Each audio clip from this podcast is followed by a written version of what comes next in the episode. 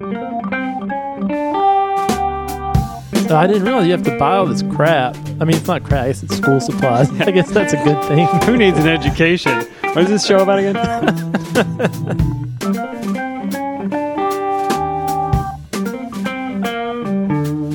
Welcome to Hello PhD, a podcast for scientists and the people who love them. Today on the show, we propose some changes to the graduate mentor relationship that will make it slightly less dysfunctional. Stay with us.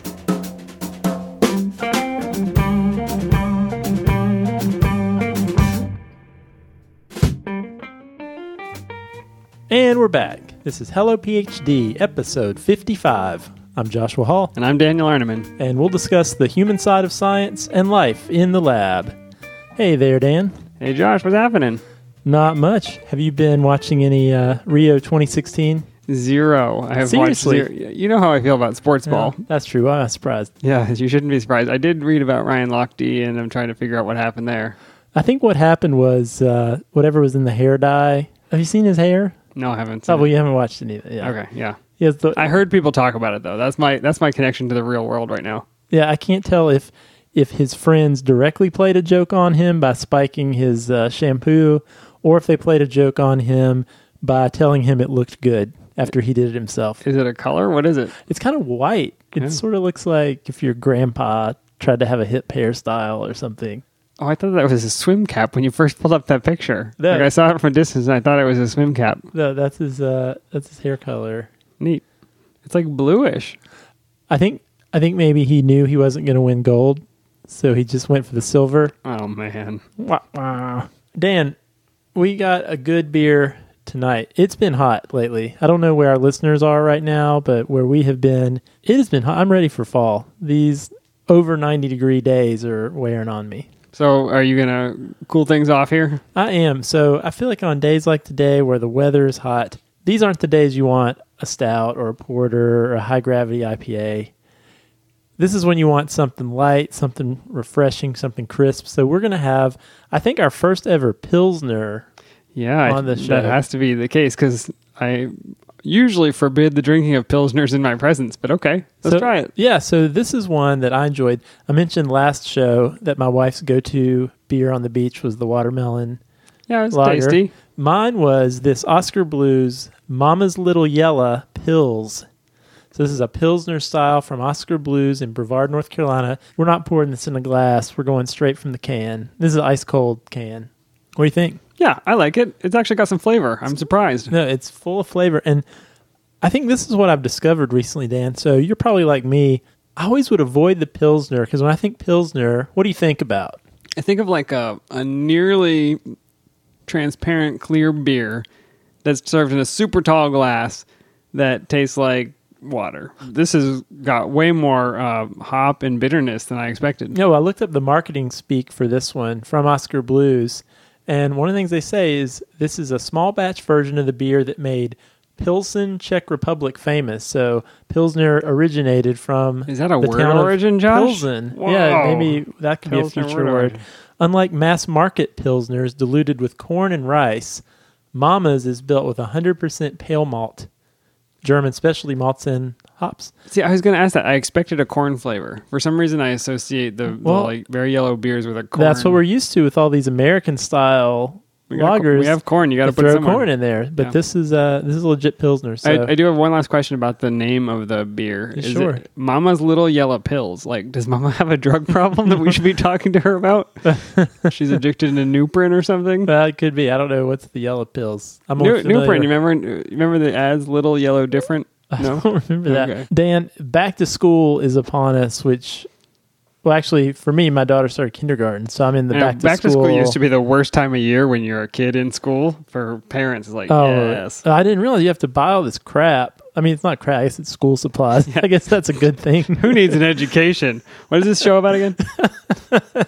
Hello, kindergarten. Yeah.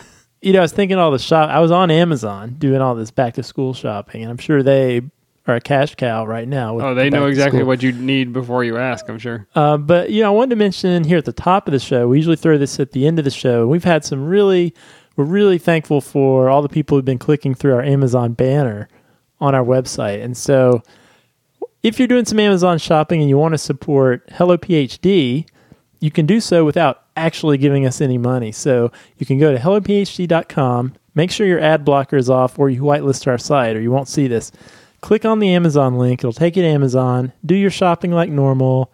You'll pay the same price you normally would, but we get a little kickback that helps us with the cost of hosting the show.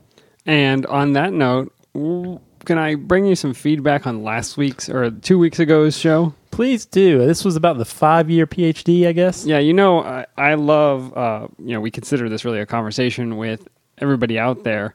And having these two week uh, episodes has given us more time to get feedback, which I think is fantastic. So last week we talked about the, the five year PhD. And I have to say, I kind of braced myself for pushback because I feel like this was kind of a controversial stance to take. Yeah, I, I'm going to filter out all the people who, uh, you know, wished you harm, but I'm going to just read a couple that were more constructive. Grad students should stay there for eight years, like I did. Yeah, exactly. All right, well, what did we Hazing. what did we get back? So Ross had some some good feedback. He had two issues with the five year PhD. What has he been up to since Friends? oh my gosh, different Ross. Okay, There's more than one.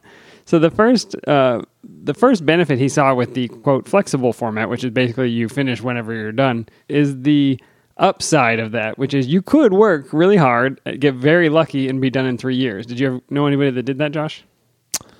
I knew like Um, one, maybe two yeah, people. you know, and I mean, I work a lot with students now, so I kind of have a more widespread view of all the grad students, and it does happen. I would say, you know, out of eighty students, yeah, there's probably two or three that that do finish under five years. Yeah, and uh, no, it's rare, but it does. You know, it's a motivation, I suppose, and maybe maybe it's not something to design an entire program around. But if you kept those people for five whole years, even though they had kind of finished everything, um, you know, that's one downside. Um, the other is, you know, he thought it was really important to be able to maintain your funding in the job and and the financial support while you look for jobs. So if you basically get done in a weak job market and you are just out because it's year five, which happens recently, right? You've got nowhere to go. But if if you can be more flexible about how much time you're there, maybe you get done a little bit early, but you stay on until you find a job, or maybe it takes you an extra year, but you're not really in a hurry because there's no jobs available. Having that flexibility might help you out. Yeah, I think that's absolutely true, and that's one thing you know maybe that that I wasn't clear about last week is I have nothing against people of their own decision staying longer. Like I said, you know maybe you know maybe you're in a situation like Ross brings up where your next job's not lined up, and it, it is nice that you're not just booted out the door as soon as you're done. Uh, maybe you do need to finish or want to finish up some paper you're working on. I certainly think there should be built in a mechanism to do that post graduation. You know, I think the main thing I worry about is the situation that can happen far too often where someone's ready to go And they're not and they can't go. Yeah. they can't go or else they leave empty handed and Yeah, the, his solution that he's proposed is, uh, you know, a, a culture in the department that would finish everybody in five years, but had like a firm cap, a cutoff date at six. So it's it's kind of in line with what you're talking about, except instead of a definite five year, it's uh, you know, do your best to get out in five, and regardless, six is it. yeah, I think that's a great a great compromise. Yeah. So something to think about. I just wanted to read one more piece of feedback from Sherry. And thanks Ross for for writing in. We, Yeah. we paraphrased a little bit what he said, A but he lot, had, yes. he had some great great feedback and so thanks for that. Mm, let me just uh, give a couple examples from what Sherry said, and and the reason I want to read this is because she had some of the specific e- examples that I was after last week, where it's like, what is it we want graduate students to do, and how will we train them to do it? So Sherry wrote. One of the best ways to limit the time to degree is to be clear as to the expectations of students from the first day. What do we want graduate students to know and to be able to do upon completion of the program? In a modern PhD, the program may want students to develop a certain standard of skills in speaking to a lay audience, so that every student would need to complete a three minute thesis. If the program also wants to make sure that students who graduate understand open science protocols, all students writing would include the data, links, etc., which would be taught and imparted as an expectation. So I really love that because it was specific examples of how you would instill these skills and test them. What I think is cool about that is, you know, a lot of these things she mentions are specific skills that would be great for students coming out of their PhD to possess. But really, the way we do it now, individuals may or may not build these skills. They may get this in their training. They may not. So some do, some don't. and There's no I mean, really, standard. Yeah, I mean, if we think about it, like point. sort of the main currency or the main outcome for graduation is usually papers, right? There's a paper it's- requirement, but there are all these other skills, and papers are important, right? I mean, they are symbolic of, of work accomplished, et cetera, et cetera. But I would say the the whole range of skills that are important to be successful in science, many of those skills are not at all assessed or demonstrated in writing and publishing a paper. In some ways, what, what Sherry's pointing out is if we are talking about modernizing the PhD, not only are we talking about maybe taking away certain requirements, but maybe adding on certain requirements that that really do fit into today's world, skills that are important in the job market, whether you're in academia or industry or somewhere else, that we're really not assessing. Um, and by not assessing them, we're probably not building into the training opportunities for individuals to get these skills. Yep, and and I think what she says is start with the end in mind, figure out the the outcome, and then we can design some some tests and some methods basically to get there. So I think that's great. That's great, great feedback. Thanks, Sherry. So we love hearing from you. Obviously, we're we're excited to have the feedback. And uh, if you have some thoughts on the five year PhD episode, please do write them in, and we can read them on the show. Second to that. All right. So let's move on to part deux of the Modern PhD series. So this week, Dan, what I wanted to talk about is the very important advisor student relationship. So you would agree with me, Dan, that maybe the most critical, and actually, it's funny, the graduate students across the at least our country, maybe the world, or they're starting grad school in these weeks. They are. Yeah, so all of our grad students started this week. Wow. Uh, you better go back and listen to episodes, people. Yeah, and a lot so- in there. Yeah, we should we should like put together. Here's your survival guide. Are you starting grad school this week? Listen to these three. Yeah, things. exactly. But I had the opportunity to speak to this large group of graduate students on their first day of school. So I could talk about some of these things. But one of the things I said that I truly believe is probably the most important decision they will make this year as first year graduate students is choosing a research advisor, choosing And a lab. Choosing rotations or just like the final The final Oh, decision yeah. of the lab they choose, because as you know, Dan, I mean, It's really, marriage. your It's whole experience really rises and falls on the functionality of that relationship. Yeah, all the truly horrifying bad lab experiences seem to come down to that that advisor, that supposed to be mentor. So, I mean, we have the stories of people who spill radiation, and that's sort of, uh, you know, tragic and comical at the same time. But the the places it can really go wrong are when you get a bad advisor. Absolutely. And so, you know, I've been brainstorming a little bit about ways we can, we're talking about modernizing the PhD. We're talking about really bringing it up to speed, making PhD training work the best it can work for the current day. And one of those is if that relationship is that critical, we should be really putting a lot of time and thought into nurturing that relationship and helping that relationship have the greatest chance for success as possible if everything really does rise and fall on that relationship. So, what do you have for us? That's not easy. it's not you easy. know i feel like we we come into graduate school we read i don't know if, if this still happens but you either get a go to the website or you get a list of people in your department and the research they're doing and whether or not they're taking students and you sit down with it and you read the headline are they working on a cool protein or is it drosophila or whatever and then you, if that catches your interest you read some of the description. You might jump down to the bottom to see if they've published in nature recently and then you're moving on to the next one. And so i feel like i'm choosing my research experience based on the science i think is cool not so much about the mentor. I think the dead horse we've certainly beaten at this point is that's not the necessarily the best way to do things, right? You want to do science that's cool, but you don't want to overlook red flags in the lab situation or the mentorship or lack thereof. But there's no box off to the right hand side that says, I'm going to be a micromanaging beast that never lets you take a vacation and That's yells true. at you each day in the hallway. That's if, true. If that were on there, I think that would help, but No, it's it, not. It would help. Although I would say if you're in a program, as many are, where you get to do rotations for six weeks, eight weeks, I mean, that's a really great opportunity. It's a six week test drive before you buy the car. You know, that's pretty good. So, That's the honeymoon phase, though. So, so what do you true. have to to repair the entire system? Because So- I think we're we're gonna make mistakes. You're gonna miss some of the warning signs that this person is a nightmare.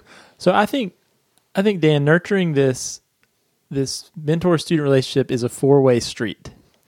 Oh my gosh, that's not even possible. There would be so many collisions. that's maybe that's the problem. But I think there are four four different directions we have to approach this. Is, there- is there like a yield? Is it a roundabout? What are we talking? Uh, well, let me get into this. So I think I think nurturing the this relationship requires something from the student, from the graduate student, from the mentors themselves, from the institution, the environment in which the relationship is happening, and from the funding level or from the the funding institutions who are interested in this. In this case, I'll be speaking mostly about the NIH or NSF, but I think there are ways that the relationship can be improved and nurtured from that level too. So I think all four of these levels there's suggestions for ways we can improve these relationships. So it's not it's not you, it's me, but it's actually all of us. It's all of us Yeah. together, right?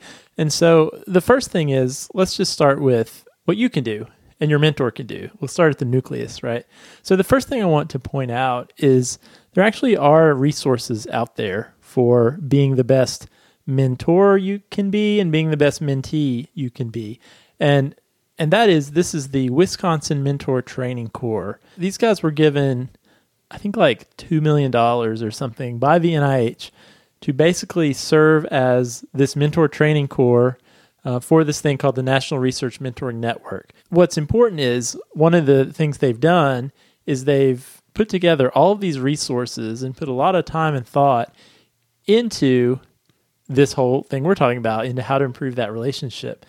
And they've made it all available on this website. We'll link this in the show notes. But there's a lot of good stuff here if if people use it. And I think what's cool about so what's cool about this, I spent some time on this website. I've been on it off and on in the past, but as we were researching for this show, I really dug in a little bit and was impressed by what's there. They've divided these resources into four different categories depending on where in your mentoring relationship you are, where in your training. And so it, it goes anywhere from selection. So, how do you decide who to enter into a mentoring relationship with in the first place? Oh, and that is as a mentor, I should choose these students coming yeah, up. yeah. And what's cool is uh, one of the the documents they've put together. They've put together is this assessing fit checklist. And what's cool about it is this checklist. You actually, I mean, I think in a perfect world, you and your potential mentor would both fill this out and look from both directions. Is this a good match? Right? Yeah. Is this How cool it would be to have an adult conversation with another human being that was, that was like, hey, these are the things that are really important to me on this checklist, but it looks like they're not that important to you. So good luck. yeah? you know? hey, no, that's cool. Like no hard feelings. Yeah, glad we avoided that. Yeah, and you know what, Dan? When I was reading about this this checklist, where I mean, literally, you and your potential mentor both answer this set of questions. They're really these honest questions.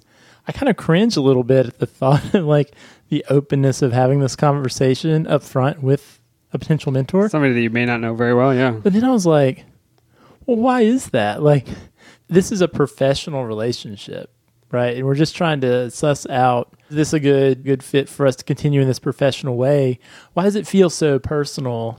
Yeah, you know, it'd be a better way to start a, a long term mentor mentee relationship to make sure that you couldn't talk to each other, that it was really awkward, that, uh, you know, you felt embarrassed by even mentioning that you had goals for the lab or feelings about it. Yeah, seven Better just to like grin and bear it. That's a better relationship. seven miserable years saved me fifteen minutes conversation. I just launched eHarmony for lab mentor mentee relationships. So answer this 42 question checklist and we'll, we'll match you with the perfect mentor. Maybe that's our future business plan.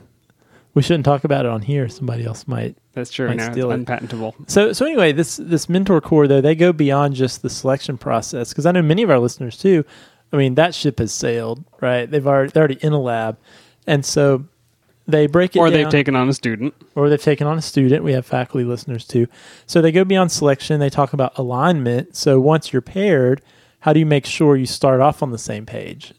Right. So you're early in that that relationship. Then there's cultivation. How do you make sure you stay on the same page as you move forward so that goals are met? So, you know, the honeymoon phase, as you said, is over. And then last, and this is so important and often overlooked, closure. So once the goals are met, how do you decide how do you decide how and if the relationship will proceed? Once it's time to go, how do you close that relationship down? What you don't want to do is wake up at midnight and find your old PI digging through your garbage for like mementos of you. That would be a bad a You- bad closure. You speak from personal experience. Uh, I you can never know. Uh, so anyway, you know, I think this is really cool. But I would advise everybody out there, whether you are a mentor or a mentee, and I want to say too, this is a cool resource. Even if you're not a faculty member, but let's say you're a senior grad student or postdoc who's doing some mentoring of an undergraduate or of a junior graduate student, or you're interested in being a mentor someday, to actually think about yourself. I've talked about some of my undergrad uh, helpers on the show before, and I would, if I had a checklist, we would have been done on day one. And hey, that might have been better for oh, everybody. I would love to help you, but my checklist says I can't. Sorry. So anyway, that's one thing, Dan. I think just it boils down to being more intentional about starting a mentor-mentee relationship, or or even as an individual who's part of that relationship, like realizing it is a relationship that needs to be nurtured and tended to from time to time. Yep. So we can all get better at this. This is two of the two of the four parts. I suspect not everybody in those relationships is going to be willing to improve their mentoring or menteeing. So what what comes next? Because I might, as a student, be really excited about finding alignment and having a nice closure.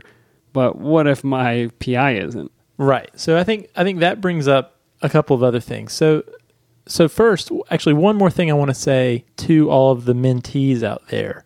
And that is you know, make sure you have realistic expectations for what your primary research advisor can reasonably provide you, right? And so what I mean is yes, that relationship is probably the most important relationship you're training, but it's it may be unreasonable to expect that that person can provide all the mentorship that you need, right? That person may run the lab you work in, but may not be your mentor. Yeah, you know, and they may be, a, and maybe they are a great mentor for the nitty gritty of your research project, your specific research aims. But you know, maybe your career that you're interested in, they have very little knowledge of.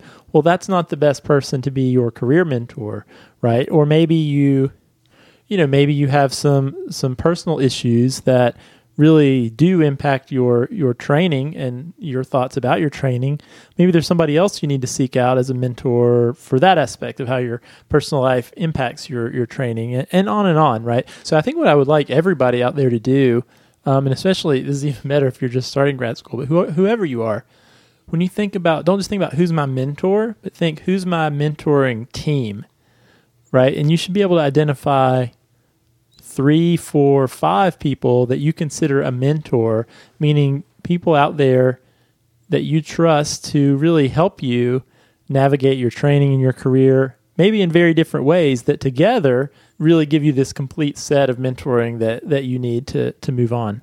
Now, would you formalize that? Because the the PI student relationship is codified in graduate school. This is the person that um, forms the the central part of your committee, and you work with them day to day. Is there any way to to kind of formalize the idea of multiple people are actually supporting me? I know we've talked about the director of graduate studies being a resource, but what would you do there? I think I think you can. I think I think it's sort of a fundamental uh, a fundamental change of the way we think about mentorship in graduate school. And again, this goes along with modernizing the PhD, right? Moving beyond that one mentor model. So yeah, I think in some ways, let's say I'm interested in science writing, and I know that's what I want to do with my career. Well, maybe I don't have someone in my life that is knowledgeable about that career path it's perfectly okay to seek out those mentors and even meet with people and be very upfront about, you know, I'm looking I'm looking toward building this mentorship team.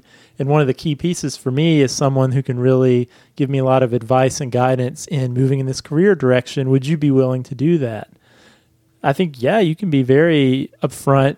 You don't have to hide it from your PI. Like I'm finding mentorship on the side. Well, you know, I don't think you necessarily have to talk to your PI, but you can. I mean, I think in some ways, you don't want them to dig in your garbage and find out. Well, you know, I think in some ways it takes some pressure off of your your PI because yeah, definitely. You know, you could think if you were the PI and you had a student in your tutelage who said, "Oh, Dr. Arneman, I really, you know, I really want to go on and be a consultant. Yeah. Can you help me get there? Oh, I mean, I, I, my poor PI, I came with a list of different things I wanted to do that had nothing to do with lab, and there was the initial look of like horror and then concern, and then covering that over with a okay, well maybe I can introduce you to you know somebody who can help you, but yeah, there, there's no way that one person could have every experience and know all of the different um, career paths that were open. Oh, absolutely. And, and a good and mentor, you shouldn't expect that. And a good mentor would admit that, right? When one of your mentees comes to you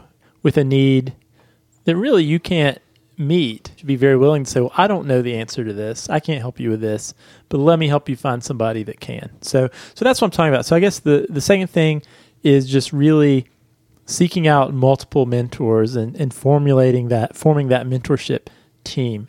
All right. So, so that's sort of moving past what the the people involved in the relationship should do. But I think there are factors in the greater environment with which that relationship happens that also can could contribute to making those relationships better. And the first is at the department or university level. Okay. And one of those, I, w- I was in a conference just yesterday and there was a conversation about tenure, and there was this kind of higher up person talking about how there needs to be changes to t- the way tenure works. And she used this really great analogy that was like if you were dating, right, you were going on a first date with someone, and you had sent them a photograph so that they would be able to pick you out in the restaurant, but you sent them a photograph from high school and you're 55 years old now yeah, have you seen my LinkedIn profile? I have a picture up from 1922. There's some faculty who are guilty of this. Yeah. Um, but no, in no way would that be useful for for them in the current day because things have changed so much.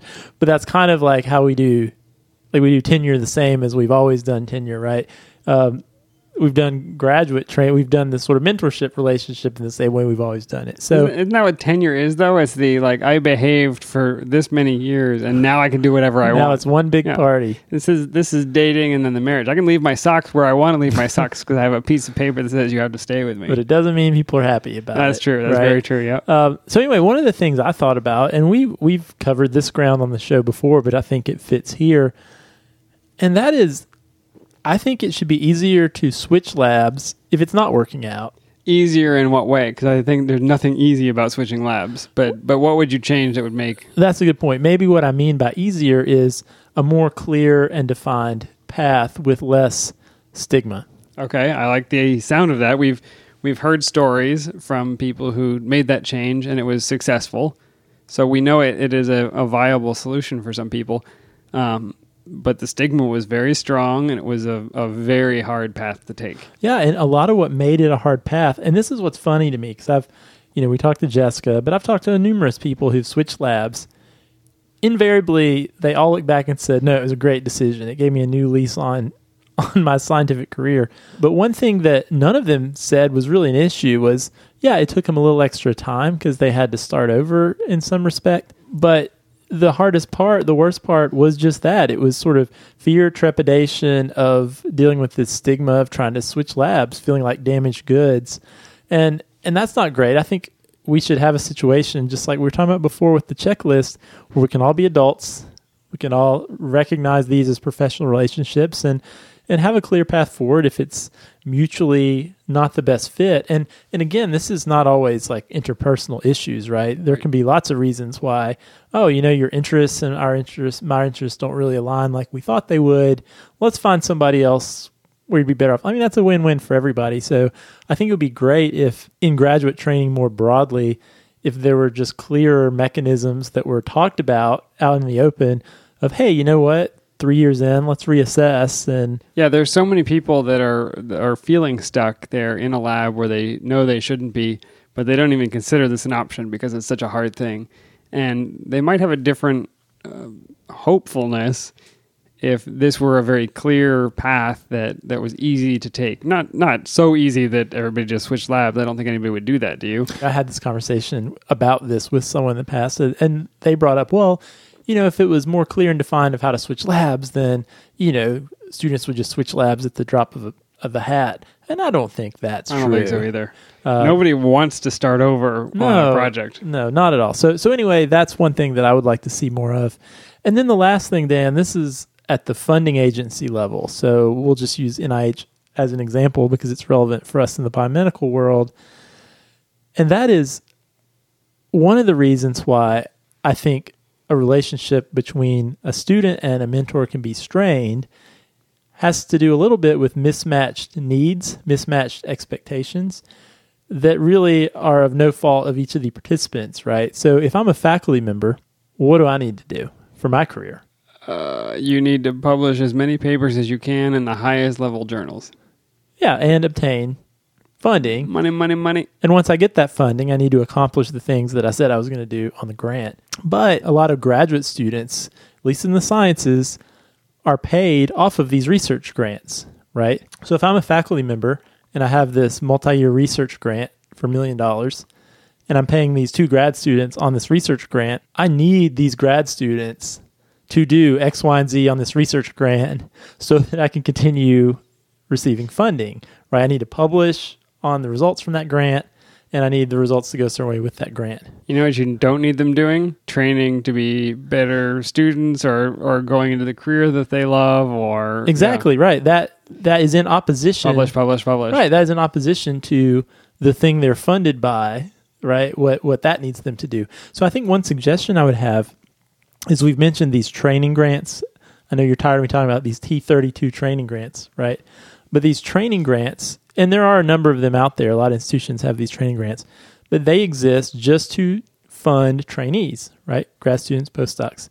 And the great thing about them is it offloads trainees, at least the ones who are on these grants, from just straight research grants to training grants, which then frees students up to actually make decisions that are actually best for their training. And they're also doing research. I mean, they need to do research, be productive, but it allows faculty to utilize that money to actually get that research done without needing the graduate student to just do the research. And I don't know if I'm saying this in a way that makes sense. Yeah, you're you're separating the conflict of interests so that you are paying them to be trained, and while they're being trained, they also happen to be accomplishing these other things you need to have done for your grant. Exactly. And, and I think what I'm getting at by saying this is what we need to not forget is that graduate school is still school. And a graduate student is not just an employee. And the more grad students are funded on research grant dollars, they have to function more as employees than students. And that's not necessarily in the best interest of the graduate student. Yeah, if you would like some research done, hire some research faculty. That's probably the way it should work. Yeah, absolutely. Absolutely. And then the expectations are very clear there, right? As a technician, as a research faculty member, and in some contexts, even as a postdoc. But the graduate, what the graduate student is trying to accomplish and their relationship with the institution, with the university, the school they're in, should be very different, right? And so I think what I'd like to see from a funding agency standpoint is if we're going to modernize graduate training, more dollars being funneled to these training grants so that a higher proportion of trainees are being funded to be trainees and not just employees. That makes sense. So let me recap, see what I got out of this.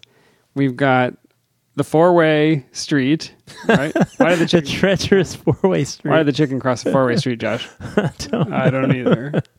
Terrible idea. we need a stoplight. Yeah, you've got the you've got the trainee, you've got the advisor or mentor, you've got the department and university that those people work in, and you've got the funding agency, and everybody plays a role in how that relationship works. Um, I think we've identified some of the ways that breaks down. We've got a few ideas for how to make it better. Um, I would love to hear from listeners who either have experience at one of these levels where either it went really bad or maybe it went really well. Maybe you had a great experience where your department was really encouraging about changing labs. I don't. Maybe that exists somewhere. um, please do write to us so that we can keep this conversation going with everybody listening. Yeah, and it would be great to hear from people at different levels, right? From the grad students, from the mentors themselves. Yeah, from, would you fill out a checklist with your mentee, or would that be totally weird and you just wouldn't do it? from Francis Collins? I mean, Friend of the show. friend of the show. we just say that, yeah. Never heard of us. That's okay. All right, Dan, this has been a, a cool discussion. Um, our part two of three for modernizing the PhD. I'm excited. We will have our conclusion of modernizing the PhD on our next show, where we're going to talk about moving towards team science. Team science. All right, Josh. Well, would you like to talk about an etymology puzzle? I would love to talk about an etymology puzzle. The clue last week was it looks like this limestone is oozing and dripping from the roof of the cave. Did you have uh, an idea for this one? I have a 50 50 shot of getting this right. Yeah, that's true. I know that it is stalactite or stalagmite. I'm going to guess. Do you remember which one is on the top and which Well, I don't. That's why I'm having trouble here, right? I'm going to guess. I'm to guess stalactite. It is stalactite. Fantastic. Stalactite has a C in it. That's how you remember it comes from the ceiling. Stalagmite grows from the ground. That's what I learned when I was in grade school or something. So, uh, stalactite is is just a, a hanging formation of, of lime, basically from the roof of a cave. It comes from the Greek stalactos, meaning dripping, oozing out in drops. Um, there, there's a earlier root from Proto-Indo-European, our favorite, that means seep, drip, or drop. That word through German got translated into the word for to urinate. So you see how these this oozing, dripping kind of all comes together, doesn't it? That's gross. Yeah, Sorry, I, don't know, listeners. I don't know what to tell you. uh, I think it's pretty fascinating how the word for a limestone formation and I have, well, I have German urination kind of come at the same. A question. So you said this is the German word stallen? That's S T A L L E N. That's right. Yep.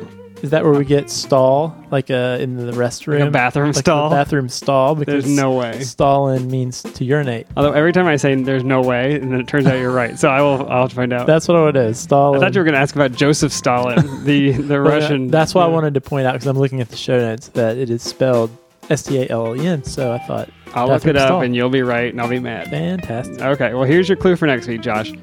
The first sheet I glued into my manuscript was this step by step description of how to repeat the experiment. I'll read the clue one more time. The first sheet I glued into my manuscript was this step by step description of how to repeat the experiment. Remember, I'm looking for a scientific word described by the clue, and once you get it, you'll find the literal meaning of that science word as a phrase in the clue itself. If you think you know the answer, email it to puzzle at hellophd.com, and I will randomly select a winner from all the correct responses and send the lucky puzzler an Amazon gift card. All right, Dan. Well, this was a great discussion. Like we've said, we want to hear from you. You can email us podcast at hellophd.com. You can send us a tweet at hellophd. You can contact us on the Facebook page, or you can actually leave a comment on the show notes page. That is correct. People do it. We And- love to read them. And those show notes are great. Dan, you write all those. They're fantastic. The best show notes I've read. You don't read show notes. I you? usually don't. Yeah. But anyway, it's been a great show, Dan. Thanks as always for stopping by. I hope you enjoyed this refreshing Pilsner from the can, Mama's Little Yella Pils. Yeah, I've been eating handfuls of little yellow pills too, just to like keep up with the theme. Maybe they just take water and they dilute Little Yella Pils. That's not a good idea. All right, Josh, we'll see you in two weeks. See you in two weeks. Every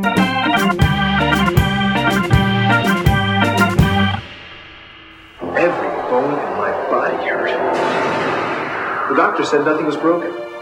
He gave me a different medicine. It's in these little yellow pills. Nuprin. Got rid of that pain. Know what else?